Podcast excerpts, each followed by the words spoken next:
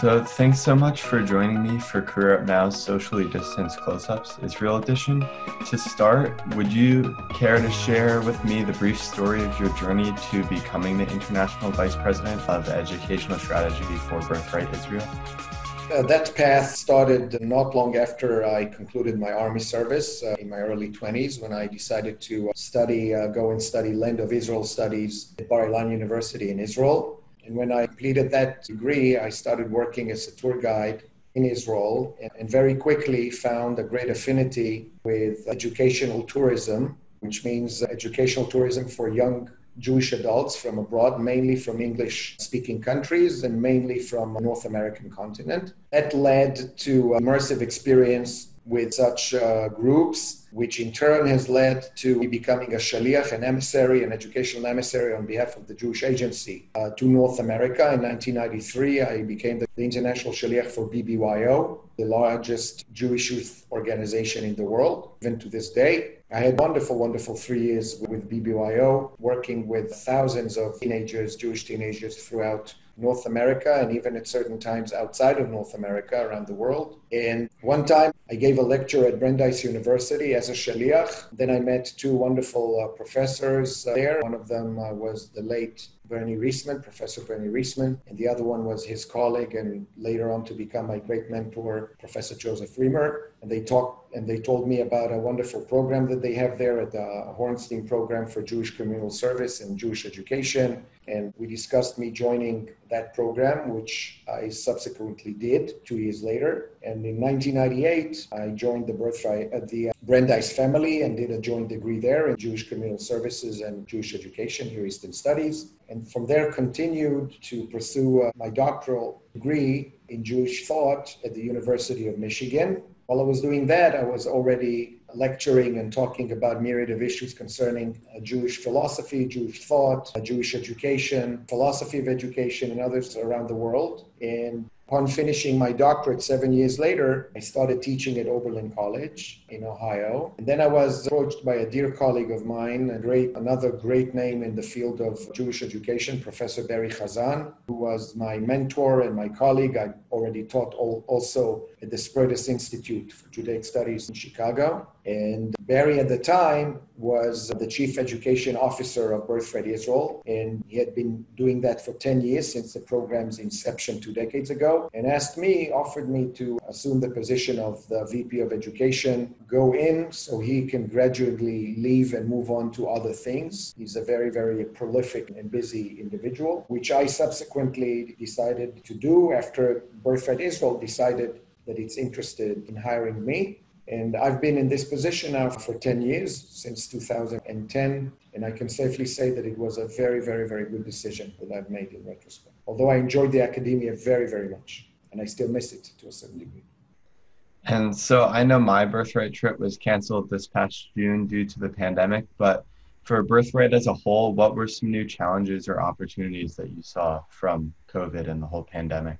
First of all, I truly believe that in every challenge also presents new opportunities. And sometimes it pushes you to think creatively. Sometimes, where everything works according to plan, you start to become complacent. And then, when things go on a disarray of some sort, all of a sudden it, it ignites your creative juices and forces you to think outside the box. And Birthright Israel is no exception, just like hundreds and thousands of Jewish organizations worldwide and, and non Jewish. I mean, this is a worldwide pandemic. So, just like virtually almost every organization on earth needed to rethink about what he does, Birthright is, of course, no exception. We are now, it, the pandemic caught us in the celebration of our 20th anniversary with 750,000 graduates to count, expecting another 50,000 in the year 220 and all of a sudden, this corona came and everything came to a halt.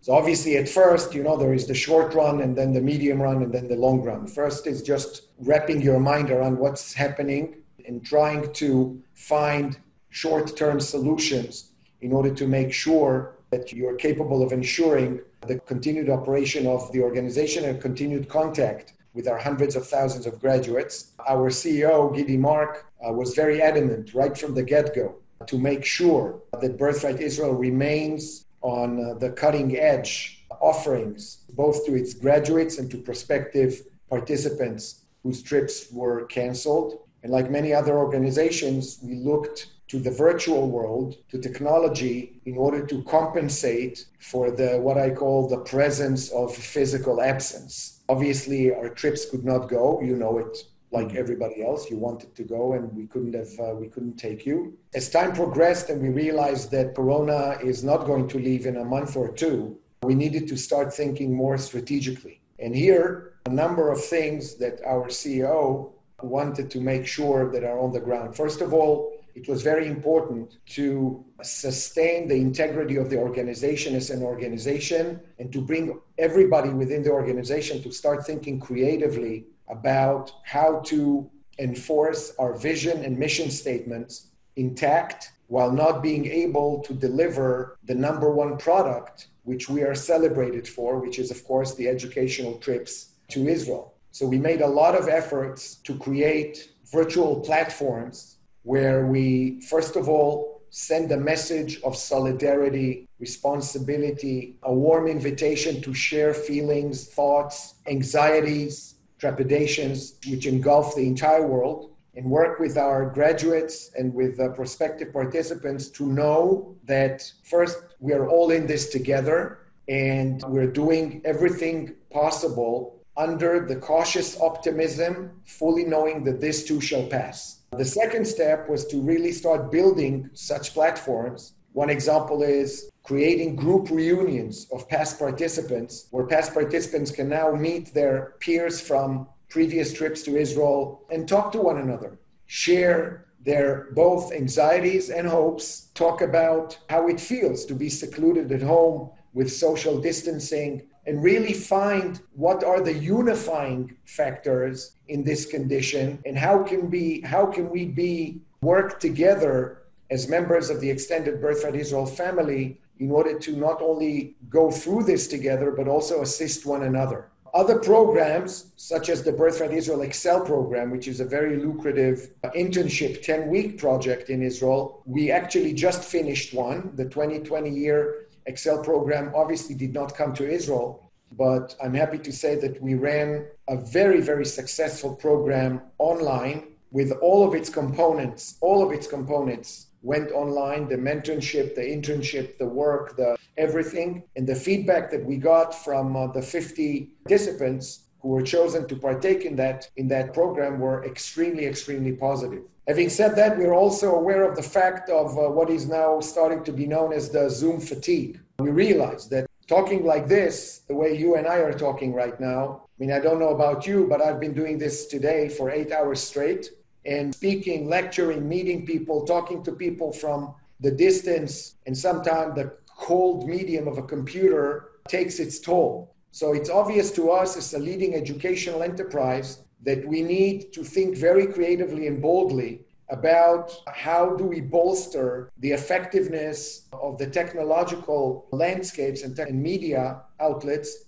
and do so in a manner that is both engaging, creative, and really kind of meets heads on this Zoom fatigue and allows a rejuvenation of technological offerings in order for more and more participants and more and more members of the Jewish community willing to take part in our offerings. Like everybody else, we are far from resolving these issues because the currency of the corona era, I think, is probably uncertainty and ambiguity. It is no different in Israel than it is in the US and many other parts of the world. So there is a learning curve that is highly contingent upon cautious optimism, strategic planning, and the willingness to be both creative and flexible. And as such, I think that Birthright Israel is doing a tremendous job in trying to maintain and sustain these prerequisites in order to remain at the forefront of Jewish educational organizations in the world. I guess making the shift online and trying to still keep Birthright providing some sort of programming, were there any specific teaching moments for you that you came across? First of all, I always believed in the beauty and the sheer importance of person to person contact. I think that today the world, even those who are much more in favor of uh, individualism and, and being secluded sometimes, understand the sheer importance. We are social creatures and we are physical creatures. We need physical contacts. We need social gatherings. We need that eye to eye connection. We need the touch. We need the feeling. We need the, the human interaction. So, fully understanding that right now, social distancing and working from afar is the reality. We try to, one of the learning that we had is to try and create digital platforms that are not only informative, but also very interactive in their construction. In other words, where people are not merely on the receiving end, but actually people have a real sense of ownership over the over the digital platform and they can change the outcome of the session. So for example, we're now working on virtual tours of Israel that are contingent upon the viewer's decision making in real time. The viewer can decide where we're going. Mm-hmm. So he or she can decide whether we're going to the Dead Sea or we're going to Masada or we're going to Jerusalem or we're going to the north. And they have a, a, an actual say in the trajectory or the evolution of the educational program. Another learning curve was that people really need to feel a sense of mutual responsibility and camaraderie. I mean, the ability of Birthright Israel to offer such an umbrella of connections throughout the world with 750,000 graduates in nearly 70 countries worldwide, what Birthright Israel is capable of delivering and giving to people. And we've done that. We had sessions where we brought people from different parts of the world to try and demonstrate how people from radically different backgrounds, radically different countries are still facing the same dilemmas, same questions. In other words, a perpetual quest for what are the things that unify us rather than what are the things that differentiate between us. That is especially important in a culture today, which is unfortunately incredibly divisive and sometimes polarized. And for mm. us as educators, we want to also focus on the unifying elements of social discourse, not only the polarizing elements of, of social discourse. And what would you say is one core value that guides your life as a whole? Unity does not equal uniformity. One value that I've always believed in, in my opinion, is also a profound value in Jewish life, is that unity among people is a value. Uniformity between people has never been a value. We're not supposed to think alike. We're not supposed to look alike. We're not supposed to dress alike. We're not supposed to pray alike. We're not supposed to believe alike at all. Even more than that, the diversity of opinions is the fuel that ignites the vitality of human life. For me, I believe that difference in opinions is not a threat to social cohesion. Indifference is a threat to social cohesion. So for me, as an educator, as an Israeli, as a person, and as a Jew, and as an educator, of course, it is always important to celebrate difference of opinions as a launch pad for a meaningful, in depth, ongoing conversation about truly important issues that we need to deal with, starting from politics to religion to ideology to life to relationships to gender orientation, to sexual orientation, to whatever it is, to social justice, to tikkun olam, whatever it is that matters to people, no matter who they are. And prior to your time as an educator and now with Birthright, what would you say is one thing you wish you had known before starting your career?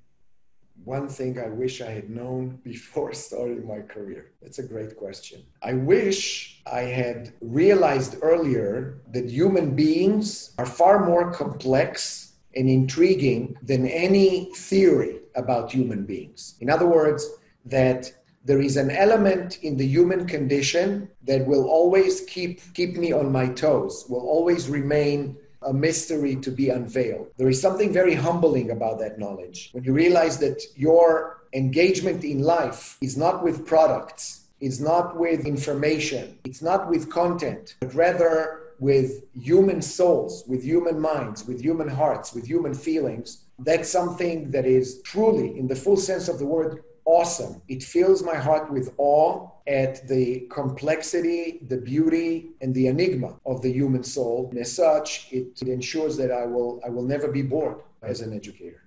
And if a college student or a young professional were to be moving to Israel, what would be your one piece of advice for them? There will be a lot of pieces of advice for them. One of them is to have a healthy balance between the somewhat romantic view of making aliyah and coming to the Jewish homeland on the one hand, which is important and healthy and definitely warranted, and a more pragmatic, practical outlook on what one wants to do here and how one wants to further his or her interests and career and life in Israel. Israel is a wonderful place for people who seek up careers in a, in a myriad of professions, but always, like in any other thing, always do your homework, talk to people who've done this before you. If find circles of reference that you can consult and try to dig a bit deeper in order to have some sort of an understanding of what it is you're looking for so those you come into contact in israel may be able to assist and help you to the best of their ability. Great. Well, thank you so much for sharing your story and your wisdom on today's podcast. And I wish you the best in the future. Thank you. And I wish all of us good health. And God willing, we'll, uh, we'll meet each other physically, face to face one day. Thank you very much. Thank you.